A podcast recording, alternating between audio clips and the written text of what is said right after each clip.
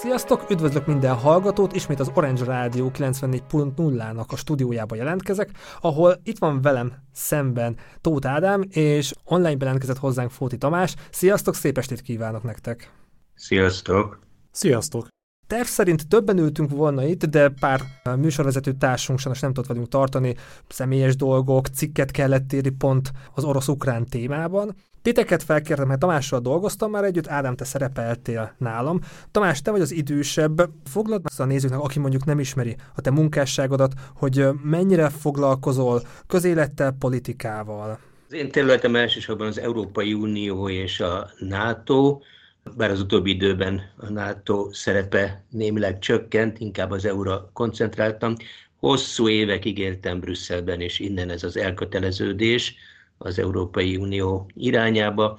Bécsben a jelen lapot tudósítom, elsősorban osztrák és mondjuk német nyelvterületről, és hát az Európai Uniónak azokról a politikáiról, azokról a kezdeményezésekről tudósítók, amiket nem szélhámosság, nem Brüsszelből coverolni. Ezek inkább az összefüggések nyilván az európai politikák, amikről szívesen beszélek. Köszönöm szépen. És Ádám, neked volt egy podcasted, blogot is írtál, hogy foglald össze kérlek, hogy így a közélettel mennyire foglalkozol. Az elmúlt években kicsit kevésbé, korábban Bécsben, akár ilyen civil téren valamennyire aktív voltam. Volt saját csoportunk, kreatív ellenállás Wien néven ment. Ez egy pár év azért kicsit abba maradt, viszont mindig is érdekelt a közélet. A szociológus végzettségem is van, amit nem használok, ez ellenben informatikus vagyok. A történelem az mindig is érdekel, tehát ez az érdeklődésem mindig megvolt vágjunk is a közepébe. Engem csütörtökön a feleségem ébresztett fel, hogy az oroszok megtámadták Ukrajnát. Én mondom, ne, ez még álmodok, vagy mi van, meg nem történhet meg, ugyan már ez nem, nem, nem, nem. És akkor, amikor magamhoz tértem, én is kinyitottam a híradásokat, és tényleg megtámadták, és, és nem, hisze, nem hittem el, hogy most ez tényleg megtörténik. Hogy nektek, hogy volt ez, hogy éltétek meg ezt a, a csütörtök délelőttöt? Tamás, te mire emlékszel így vissza? Hát azonnal láttam én is a híreket, amint fölébredtem, és sokkolt. Elsősorban sokkolt, mert nem várta senki sem. Tehát a karcsörtetés az hetek óta jelen volt, én blöffnek tekintettem, hát alaposan felsültem, a szemeben nem voltam egyedül. A 21. században háborút indítani egészen elképzelhetetlen. Már ugye vannak követelések, hogy Putyint háborús bűnök elkövetésével a Hágai Nemzetközi Bíróság elé kell állítani. Messze menően egyetértek ezzel. Ádám, hogy, hogy talált meg ez az esemény? Engem is hasonlóképp, tehát sajnos pont az ágy mellett van a telefonom, és ilyen viszonylag hajnal keltem, így felvettem a telefont, és az Angriffen német igével ritkán találkoztam, legutoljára a második világháború környékén, és így nem értettem, hogy ez most milyen kapcsolódásban van Oroszországgal, de gyorsan kiderült, hogy mi történt, és nem hittem el. Tehát én is pont a saját feleségemnek én is egy két nappal ezelőtt magyaráztam meg, hogy a racionális érvek alapján egy ilyen akción csak veszíteni lehet, ehhez képest ez mégis megtörtént, és hát ugye most azt hiszem, hogy a hatodik napja van, ahogy most éppen beszélünk róla, tehát azért ez most már tart egy ideje, és tartani is fog. Az, hogy most pár napja ebben vagyunk, az egy dolog, de hát ugye ennek olyan tovább gyűrűző és további hatásai vannak, amelyek azt hiszem, hogy évekig még velünk lesznek. Ezért is örültem, hogy, hogy volt ilyen lehetőség, és akkor igyekeztem is eljönni. Én pont ma beszéltem egy ismerősömmel, és, és ő azt revesgette, neki vannak Oroszországban ismerettségei, hogy hát ha négy-öt nap múlva Ukrajna kapitulál, tehát remélem olyan sokáig nem fog ez elhúzódni, de még ahhoz a kérdéskörhöz még ne érjünk el, puzzle darabok. Ezért elég sok minden történt a Krim félsziget bekebelezése, lerohanása. Ti a puzzle darabokat így mennyire követtétek az elmúlt években? Putyinnak a lépései, gondolkodása, az ő érvei. Mennyire követtétek az orosz politikát? Tamás, te mennyire voltál így képben az elmúlt években?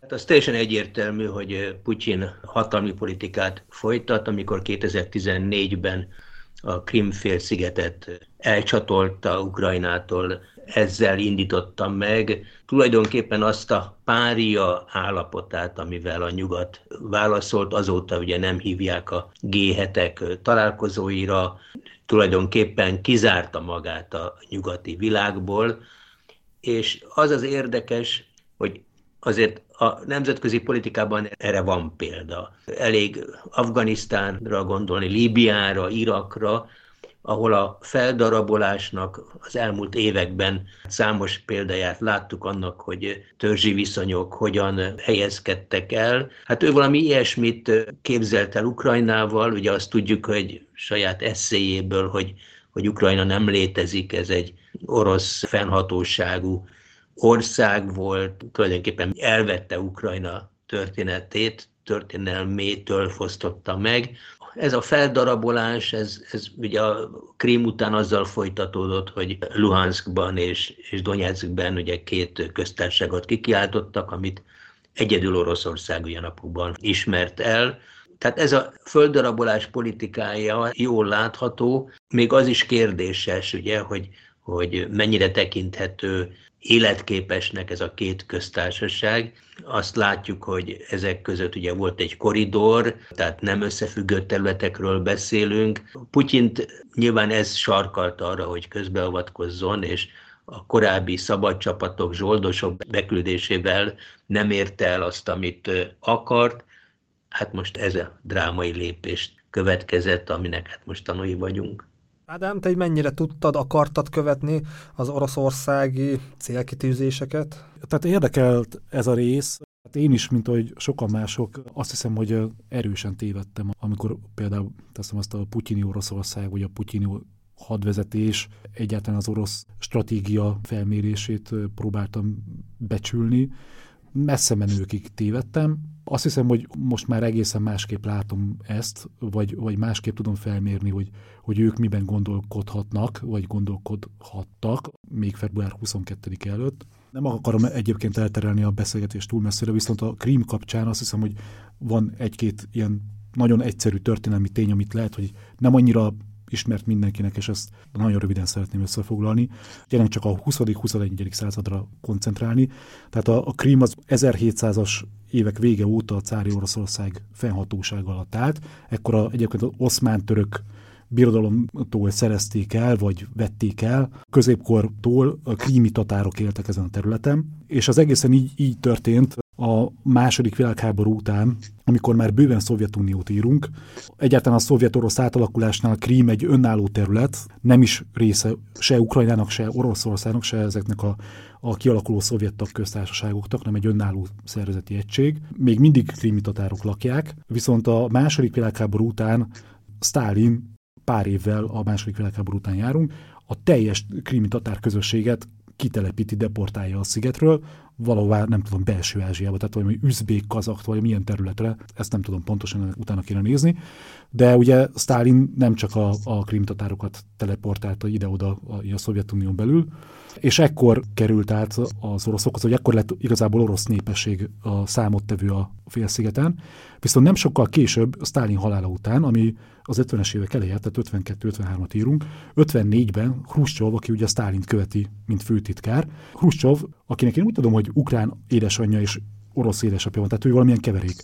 Ő az egyik ilyen a szovjet kommunista párti nagygyűlésen Ukrajnához csatoltatja ezt a területet, és azóta Ukrajnához tartozik, hogy az ukrán a szovjet tagköztársasághoz tartozott a terület, egészen addig, ameddig Putyin ebben a rendezetlen 2014-es évben hirtelen meg nem jelenik ott csapatokkal, és le nem foglalja ezt a területet.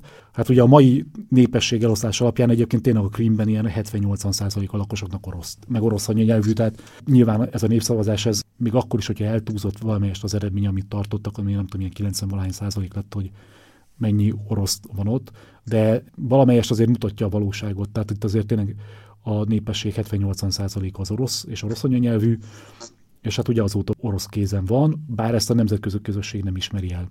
Nyilvánvaló igen, hogy a nemzetközi közösség nem ismeri el, tehát attól, hogy 80 százalék valóban kb. ennyi lehet szerintem is az orosz ajkú lakosság. A nemzetközi politika nem így működik, hogy egyik nap fölkelek, és akkor azt mondom, hogy, hogy na jó, elég volt, és és akkor elcsatolok egy területet. Azt kell, hogy mondjam egyébként, ugye 2014 óta nagyon komoly szankciók voltak érvényben Oroszország ellen, de ezek a szankciók többnyire csak személyeket érintett, és ezért nem is nagyon érezte meg Oroszország, eltekintve attól persze, hogy akiket érintett, azoknak befogyasztották a nyugati számláit, vagyoná, vagyonához nem tudott hozzájutni.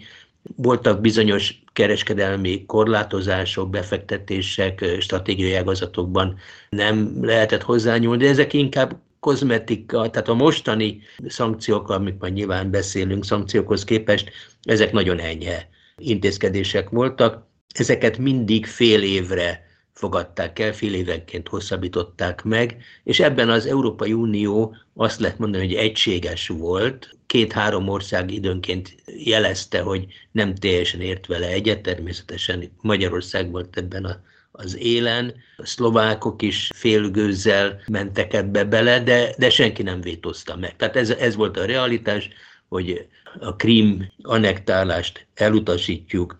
Az más kérdés, hogy nagyon félve mondom, és nagyon óvatosan, de tulajdonképpen itt a status quo nem nagyon lehet változtatni. Lehetséges, hogy a putyini kártyákban az elmúlt hetekben ennek jelentősége volt. El tudom képzelni, hogy azokat a kétoldalú tárgyalásait, amit Macron elnökkel folytatott, Bidennel a telefonbeszélgetései, ezekben valószínűleg mind elhangzott a Krim elcsatolásának a szentesítése, amire láthatólag a nyugat nem vevő, nem megy bele.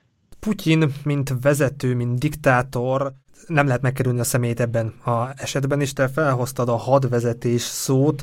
Ti mit gondoltok az ő karakteréről? Tehát ő egy ilyen kis királynak gondolja magát, és, és tényleg, hogy visszaállítani a nagy Szovjetuniót, ez a szent küldetés van előtte, mondhatni bármilyen áron. Hogy látjátok a... Persze nem vagytok puszipajtások vele, tehát egyértelmű, de így a, a nyilatkozatait, az írásait, ez alapján milyen karaktert gondolnátok? Bevallom, én nem olvastam ezt a legutolsó hosszú eszét, csak a úgymond összevont változatát, de ez alapján azt kell mondjam, hogy, hogy egy kicsit homályos, és nem annyira tiszta számomra, hogy, hogy pontosan mit is akar. Abban sem vagyok biztos, hogy Putyin számára végig mindig ugyanaz a cél lebegette a szem előtt. Ezt, amit most általában a nyugati diplomatáktól, vagy, vagy akár riporterektől lehet hallani, hogy a Szovjetunió újrafelélesztésén munkálkodik, de ez csak személyes véleményem, én ezt én nem teljesen így látom. Inkább úgy gondolom, hogy, hogy van benne valamilyen szintű késztetés, hogy, hogy egy történelmen átívelő és a különböző nagyon eltérő, az orosz-szovjet fejlődéseket, nagyon eltérő történelmi korszakai próbálja valamilyen szinten összehangolni. Ugye van három keleti szláv nép, a fehér orosz, az orosz és az ukrán, és ezt szeretné nagyon egyértelműen moszkvai és orosz irányítás alatt egyesíteni. Hogy ez mennyiben egy, egy reális célkitűzés, hogy egyáltalán elérhető-e, hát azt hiszem, hogy erről Ukrajnában nagyon másképp gondolkodnak az emberek. Én azt hiszem, hogy érdemes egy kicsit visszanézni a, a közelmúlt, a Putyin előtti évek. Az ismert tézis az volt, hogy a történelemnek vége, innentől kezdve a nyugati liberális rend került hatalomra, ezentúl csak demokratikus országok lesznek, lehet az építkezésen, az összefogáson munkálkodni. Na most ugye ott volt a vége lesz a fegyverkezési versenynek, Oroszországgal meg fognak állapodni, mint ahogy meg is állapodtak a fegyverzetcsökkentő tárgyalásokon.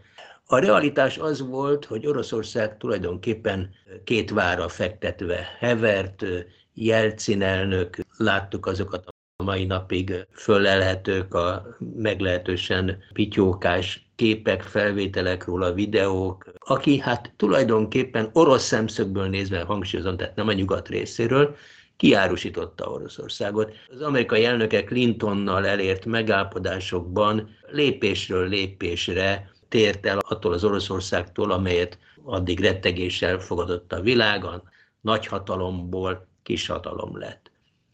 Ebben a meglehetősen kaotikus helyzetben került hatalomra Putyin, aki kétségtelenül erőskező vezetőként fölélesztette ezeket a nagyhatalmi törekvéseket, hozzálátott egy ilyen-olyan, de mégiscsak egy modernizációs folyamat indult meg, és ebben a nyugat abszolút partner volt.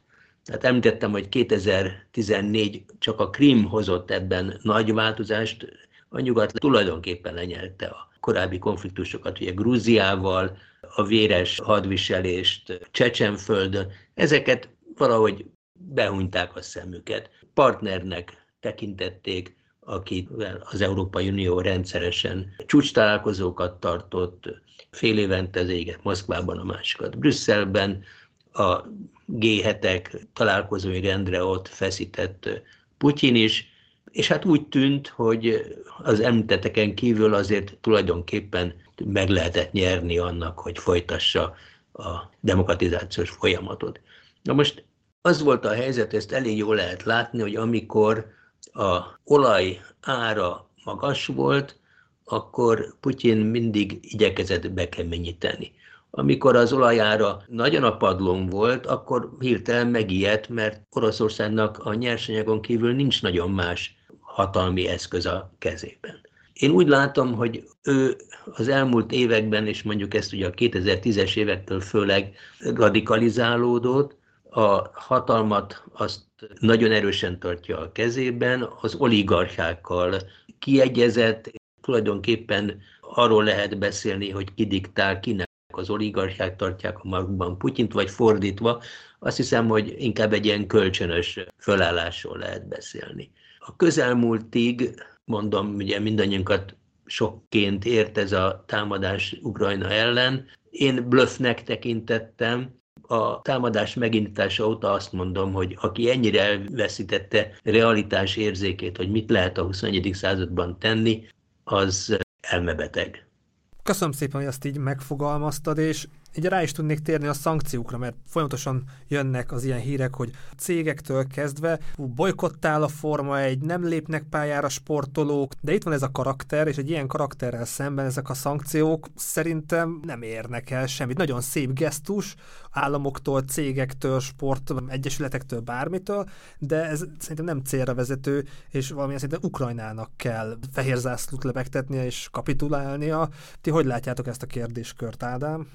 Ez egy nagyon jó kérdés. Ugye az adás előtti jegyzetekben felírtam magamnak egy olyan ábrát, hogy egyáltalán arról is mint téma beszélgetni, hogy kinek milyen eredmény lehet a legjobb, illetve a lehető legszerencsétlenebb, vagy legrosszabb a, a végkimenetele ennek az egész konfliktusnak, tehát például ukránoknak, Ukrajnának Oroszországnak, illetve szerintem Magyarországról is érdemes egy kicsit beszélni ebből a szempontból. Egyáltalán ennek a fegyveres konfliktusnak milyen végkimenetele lehet. Ugye most a hatodik napjának a végén járunk. Az látszik, hogy az oroszok most kezdenek igazából bekeményíteni, tehát Harkovot most bombázták először hasonlóképp, mint ahogy például Grúziában láttuk, vagy Csecsenföldön korábban. Gyors gondolatereik visszatérve Tamás nagyon szuper gondolataira. Szerintem a 2008-as grúz-orosz háború lehetett a, a törés. Tehát valószínűleg egészen addig, vagy körülbelül addig úgy érzem, hogy addig Putyin igyekezett valamelyest úgy játszani, hogy a nyugat számára is elfogadható legyen, kifogásolhatatlan lépéseket tegyen, és a grúz-orosz fegyveres konfliktus vagy harc volt az első, amikor először kiderült, hogy hát itt lehet, hogy ez a játékos az nem, nem fog mindig úgy játszani, mint ahogy az Brüsszelben vagy Washingtonban elmondja. Onnantól indult ez, ez a melléklépés. És te Tamás, így a szankciók, Oroszország, Putyin lehet ráhatni, kapitulálás, hogy látod így a következő napok, vagy a egész sztorinak a vonalát? Putyin több öngolt is lőtt. Egyrészt megmutatta a világnak, hogy mennyire sebezhető. Gondoljunk csak arra, hogy amikor az először fölmerült a szankciók között, hogy lekapcsolják a nemzetközi fizetési rendszerből, a SWIFT-ből, már is 30%-ot veszített a rubel az értékéből, a dollárhoz viszonyított árfolyamából, mire a központi bank tudjuk ugye 20%-os kamatemelést határozott el, csak zárójelben jegyzem meg, hogy képzeljük el azokat a háztartásokat, amelyek fölvettek deviza alapú hiteleket, hogy azok mit szóltak ehhez, zárójelbe zárva. Mindenesetre ez azt jelzi, hogy az orosz gazdaság mennyire sebezhető. Az orosz bankokat például már is a csőd szélére sodorta. Aztán lehetne folytatni, azt hiszem éppen mai hír, a brit-holland közös vállalat a Shell és a British Petroleum felszámolták az oroszországi vegyes vállalatokat, és látványosan kivonultak az országból, ugye csak távozik a francia Total, láttam, hogy a, az amerikai Exxon is hasonló lépések készül. Na most ez egy nagyon komoly gyomrosa az orosz olajiparnak, amelynek nincs meg a kitermeléshez szükséges ipari bázis, a know-how-ja, ebben lényegében a nyugatra volt utalva. Na most ez számra mind azt jelzi, hogy Putyin egész egyszerűen ezekkel a következményekkel nem számolt.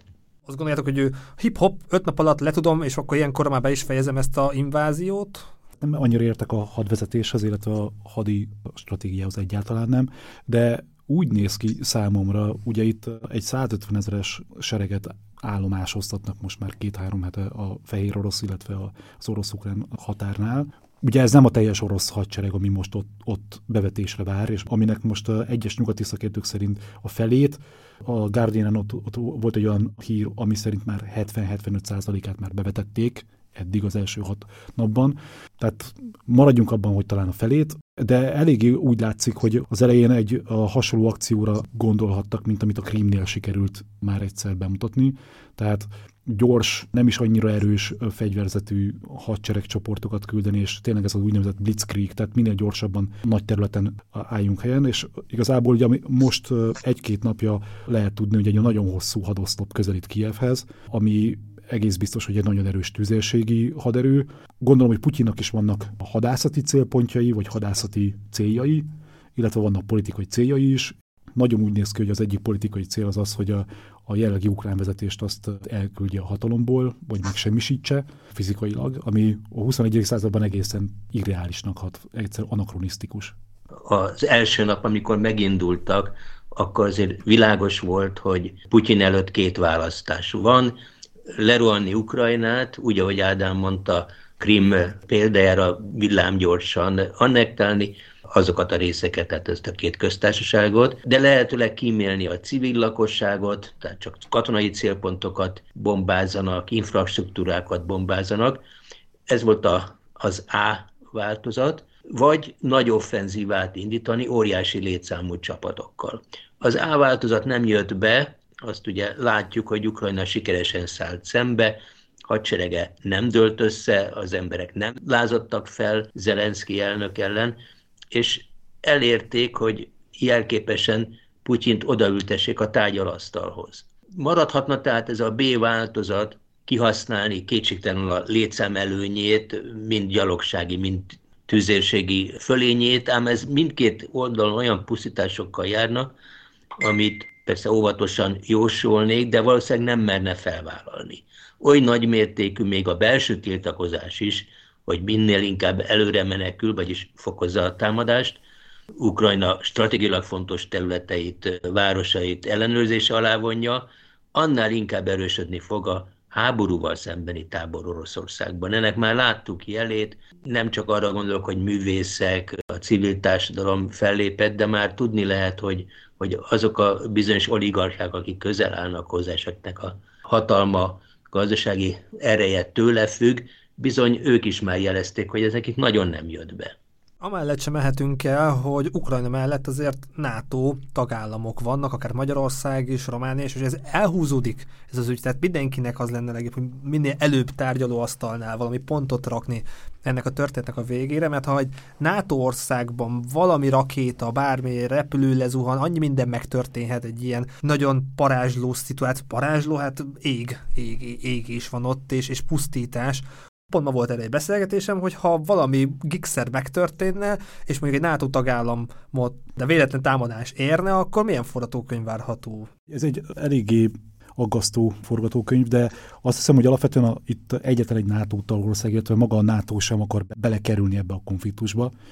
Tehát nem véletlen, hogy fegyverszállítmányok szóba kerültek, és hogy valószínűleg a következő napokban, egy-két héten, remélhetőleg ameddig az ukránok ta- tudják tartani magukat, elérkeznek oda. Az látszik, hogy a ukrán seregnek semmilyen tartaléka nincs. Tehát ők igazából az első naptól kezdve a teljes haderőt használják, és a legjobb egységeiket használják arra, hogy megfékezzék ezt a egyre csak erősödő orosz hullámot. A nekik itt az idő nagyon fontos, és nem biztos, hogy nekik dolgozik akkor sem, hogyha nyugatról a fegyverszállítmányok érkeznek, illetve pénzszállítmányok érkeznek. Ugyanakkor, amiben én belegondoltam, és ami szerintem még, engem még jobban aggasztana, hogyha a Szovjetunió után ismét közös orosz-magyar határ lenne a Tiszán. Tehát ez szerintem a messze a legrosszabb felállás ami a magyar szempontból kialakulhat. De nagyon úgy fest, hogy az ukrán vezetés próbálja abba az irányba terelni a helyzetet, hogy ne kerülhessen elő az a forgatókönyv, hogy Ukrajnát egyszerre leradírozzák a térképről. Hát egyelőre azt látni, hogy, hogy semmiféle konfliktust, közvetlen konfliktust Oroszországgal nem akar a NATO. Ugye a Zelenszky azt kérte a nyugat, hogy deklarálják Ukrajna légterét no-fly zónának, és ezt Washington visszautasította. Hát ennyit a nyugati perspektíváról. Na most ennek az oka nyilvánvaló, tehát Washington nem akar közvetlen ütközésbe bonyolódni Oroszországgal. Moszkva kiszámíthatatlan. Gondoljunk csak ugye az atomfegyverzetének a beélesítésére. Tehát nem lehet tudni, hogyha ezt a bizonyos no-fly zónát érvényesítenék, akkor mi lenne Putyin következő lépése? Föltehetőleg, ugye miután tényleg azt gondolom, hogy az elmeállapota nem teljesen százas, egy légicsata elkerülhetetlen lenne. És biztosra vehetjük, és ezt egy kicsit a délszláv, annak idén a 99-es délszláv válságra utalnék vissza, amikor a európai, amerikai közvélemény egyre jobban aggódott, ugye Koszovó volt akkor a tét. Előbb-utóbb nem csak, hogy a NATO elhatározta, hogy beavatkozik, hanem például érvényesítette a no-fly zónát, Szerbia képtelen volt a repülési tilalmal szemben fölépni, tehát ez egy komoly stratégiai veszteség volt. Kérdés, hogy ezt a konfliktust tehát a NATO felvállalná-e. Mondom, itt nagyon sok múlik azon, hogy az európai amerikai közvélemény mennyire fogja szorítani ebbe az irányba az Egyesült Államokat elsősorban persze, mert Amerika nélkül nincs hatásos beavatkozás. Fölmerült a NATO tagság. Ukrajna olyannyira tagja akar lenni a NATO-nak, hogy az alkotmányában is rögzítette, teszem hozzá, főként magyar ellenállás miatt különböző együttműködése, békepartneri kapcsolatok nem azon a szinten állnak, mint amit ez a tagság iránti ambíciók diktálnának. Ez rövid távon nyilván nem lesz az asztalon, tehát nem számolok azzal, hogy amint normalizálódik a viszony valamennyire, mert nyilván azért előbb-utóbb ez a tűzszüneti tárgyalásoknak lesz majd eredményük, nem hiszem, hogy, hogy, hogy a nyugat azonnal kitárja a kapuit Ukrajna előtt.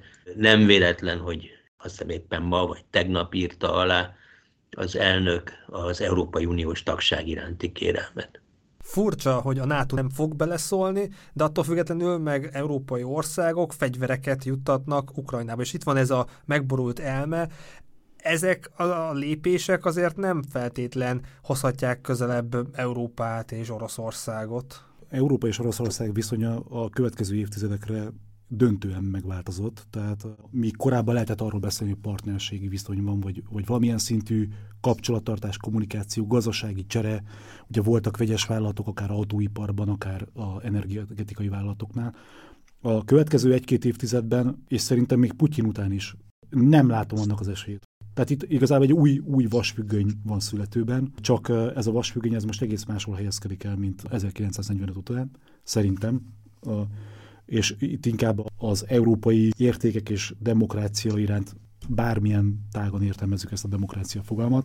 A vevő országok, illetve vannak eszer utasító inkább totalitárius rendszerek, mint, mint Fehér Oroszország vagy Oroszország, Ukrajna eddig is nagyon késélen és egy mérlegen billegő ország volt, de most lehet, hogy, hogy ez a konfliktus az eldönti, hogy az az Ukrajna, ami, ami majd lesz, mert ez nem biztos, hogy az, ami volt, területileg sem, az inkább az európai irány felé fog elbilenni.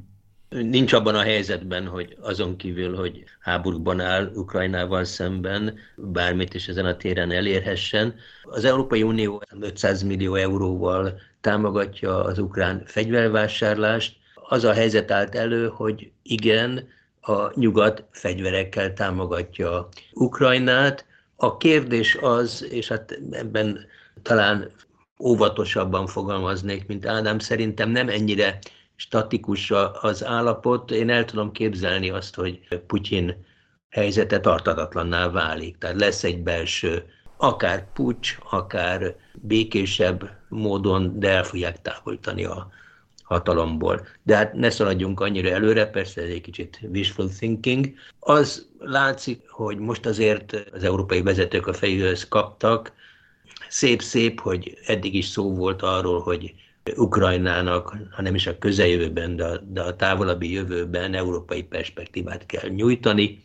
Mondom, a NATO tagság az, az tulajdonképpen masszívabb támogatása volt, mint az Európai Uniós tagságnak. Ebben most új fejlemény van, ugye nyolc ország egy levélben fordult Brüsszelhez, azzal, hogy egy gyorsított eljárásban kezdjenek csatlakozási tárgyalásokat Ukrajnával. Ez a nyolc ország, ezek kivétel nélkül mind azok, akik 2004-ben vagy utána csatlakoztak az Európai Unióhoz, ugye a balti államok, Lengyelország, Csehország, Szlovákia, és Bulgária, igen. így van, így van, így, így, jön össze a nyolc, és ehhez Magyarország is csatlakozott.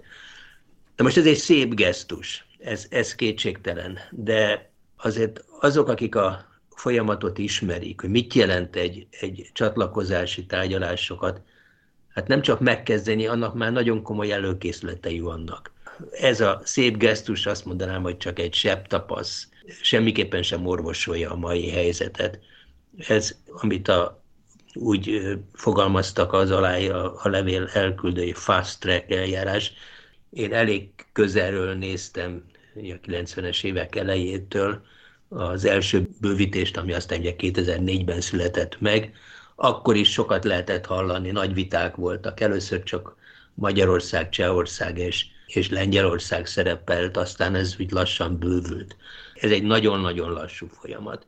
Egy ilyen gyorsított eljárás, az csak valaminek a rovására történhet meg. Gondoljuk bele, az Európai Uniónak a joganyaga, ugye az Aki Kommuniter, az egy 80-90 ezer oldalas joganyag, egy olyan bázis, amit, amit nem csak, hogy át kellene vennie, tehát nem, nem csak jogi értelemben, hanem ezeket a törvényeket, szabályzókat, ezeket nem csak el, el kell fogadni, hanem a végrehajtásra is koncentrálni kell.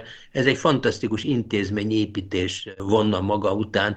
Ukrajnának ez nincsenek meg az alapjai, sem, sem a személy alapja, sem a, mondjuk azt a hagyományt, tehát hogyha összehasonlítom a, a bővítés első körével, azoknak azon az országban volt egy, először is már a háború előtt létezett ugye egy, egy intézményrendszer, amit aztán a második háború után azért nem teljesen szüntettek meg. Tehát most mit tudom én, arra gondolok, hogy volt ilyen, hogy élelmiszerbiztonsági előírások, az Európai Unióban sok ezer ilyen előírás és norma, standard van, amit, amit be kell tartani. Tehát ez egy nagyon szép gesztus, de a következő években én, én ebből nem, nem sokat látok. Nem beszélve arról, hogy abban a pillanatban, hogy ez a mostani drámai helyzet valamiképpen megszűnik, ugye ezt nem lehet végletekig elhúzni, valami lesz majd a mostani állapotokhoz képest, ezen talán nem is érdemes spekulálni, hogy, hogy mit tudunk elképzelni, mert szerintem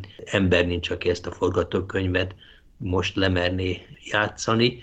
Abban a pillanatban, hogy már nem lesz egy ilyen drámai erő, amelyik ebbe az irányba szorítaná az Európai Uniót, ez szépen le fog kerülni a napirendről, és majd a maga lassú, komótos módján érhet majd be az ukrán tagság felmerült, hogy Putyin után, meg a fegyverek hogyan érkeznek meg. Azt remélem, hogy minél előbb az ukránok belátják, hogy egy ekkora haderővel szemben nincs értelme ezt, ezt a kamikáze játékot játszani, mert, mert akkora ez az orosz medve, hogy nem, nem bírnak el vele.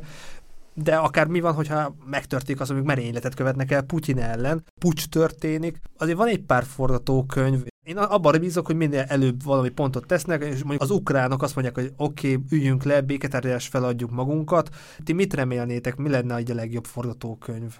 Én azt gondolom, hogy Zelenszky és csapata nagyon örült annak, amikor orosz részről egyáltalán felmerült a tárgyalás ötlete, mert ezzel igazából még egy belátható emberi veszteséggel be lehet fejezni ezt a konfliktust. Hát az ukrán haderő messze nincs sem emberanyagban, sem pedig hadianyagban, bár nem vagyok szakértő, de mindenféleképpen az orosz haderő alatt van. És ugye azt is lehet tudni, hogy nem az orosz haderő legjobb egységei harcolnak jelenleg.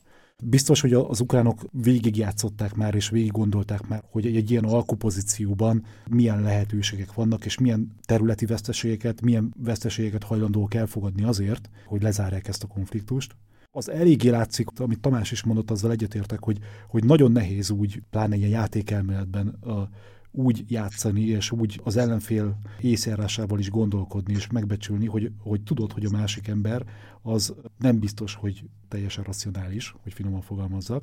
Tehát óvatosan kell itt mozdulni, és azért az látszik, hogy az ukránok nagyon, nagyon távolról kezdték ezt az alkut, mert az első alkú, ami, ami felmerült, ugye most az első tárgyalásnál, az volt a híradások szerint, hogy ők a 2013-as állapotot szeretnék visszaállítani, tehát a Krimmel együtt, a Donbasszal együtt, Luhanszki régióval együtt minden legyen úgy ukrajnáé, ahogy az 2013-ban ukrajnáé volt. Ez persze ez a alkú, tehát hogy ez egy alkujáték kezdete, és ez abban az esetben, hogyha itt az egyik fél már nem a legtávolabbi, nem a, a legelértetetlenebb célt fogalmazza meg, abban a pillanatban már veszít valamennyit a másik számára és szerintem ezt, ezt mindenféleképpen helyesen indította el az ukrán fél. Kérdés az, hogy, hogy a putyini vezetés erre mit lép, mert biztos, nem egy olyan lépés következik, amit racionálisan, a logikusan ki lehet számolni. Én csak annyit szeretnék hozzátenni még, hogy a Putyinnak a negyedik elnöki ciklusa 2024-ben ér véget. Két év múlva újra elnöki választás van, amit Tamás is mondott, és amivel szerintem abszolút igaza van, hogy igazából itt egy ilyen, egy ilyen közös hatalomgyakorlás zajlik, Putyin és az oligarchak között csak úgy egy nagyon fura történelmi hasonlat, mint a cári Oroszországban a cár és a bolyárok között. Igazából az oligarcha elit számára megnyílik a lehetőség, hogy egy másik jelöltet tegyen oda az elnöki pozícióba. Őszintén szóval, tehát én nem mernék most semmilyen jóslatba bocsátkozni. Nem is az ukránokon múlik, hogy mik az ő követeléseik itt a béketárgyalásokon. Én azt gondolom, hogy minden nap, ami ezt a véres konfliktust, ezt a háborút eltolja minden, minden nap, Putyinnak borzasztóan hátrányos. Tehát azért a belső elégedetlenség az nőtön nő. Ez aztán a tárgyalasztalnál ennek véleményem szerint következménye kell, hogy legyen. Hogy mibe mennek majd bele, ez a háború, de megint csak ugye józan észsel mérve, ez nem lehet Putyinnak sem érdeke. Tehát tudja, hogy az ön népszerűsége megcsappan, tudja azt, hogy minden nap, amikor újabb és újabb orosz katonai áldozatok lesznek, most az ukránokról nem beszélek, azok népszerűtlenét teszik otthon. Tehát neki is az az érdeke, hogy lehetőleg minél hamarabb megállapodjon. Láthatóan most az a bizonyos B változat kezdődött, tehát sokkal nagyobb az offenzíva, most már nyíltan is civil célpontokat bombáznak, ennek nyilvánvalóan nem lesz jó vége. Bennem még maradt egy gondolat, pusztán azért, hogy milyen elérhető cél látszik még az orosz hadvezetésnél. Azért vannak szállítási problémák a Krím félszigetnél, tehát ugye felépítettek egy kercsi hidat, de ennek a hídnak a szélessége, meg egyáltalán az azon átvihető árumennyiség azért korlátozott. Szerintem egyértelműen megjelent egy olyan cél is, hogy, hogy délen az Azóvi öbölnél próbálják elvágni a, a tengeri sávot, ahol jelenleg ugye még egyetlen egy nagyváros van, Mariupol, aminek egyébként egész komoly görög kisebbsége van nem, nem látszik az, hogy inkább, Kijevre koncentrálnak, Harkovra koncentrálnak jelenleg az orosz haderők, illetve más városokat rakétáznak, de e, ez a, a cél, ez nem annyira látszik, pedig ez tűnne számomra a legracionálisabb célnak, hogy legyen egy szárazföldi kapcsolat ezzel a félszigettel. Ebbe a műsorba most ennyit tudtunk belerakni, remélem hasznos és érdekes volt. Amilyen témákat érintettünk, azzal kapcsolatosan linkeket be fogok rakni a videó leírásába. Ha van véleményetek, kommentbe írjátok meg. Ha érdekesnek találtátok az adást, osszátok meg ismerőseitekkel. Tamás Ádám, köszönöm szépen, hogy az estitekből tudtatok erre a műsorra időt szánni. Lehet, hogy még a jövőbe foglak keresni titeket. Vigyázzatok magatokra, jó egészséget kívánok! Köszönjük szépen! Köszönöm én is! Szerbusztok! Kedves hallgatóink, sziasztok, szép napot nektek!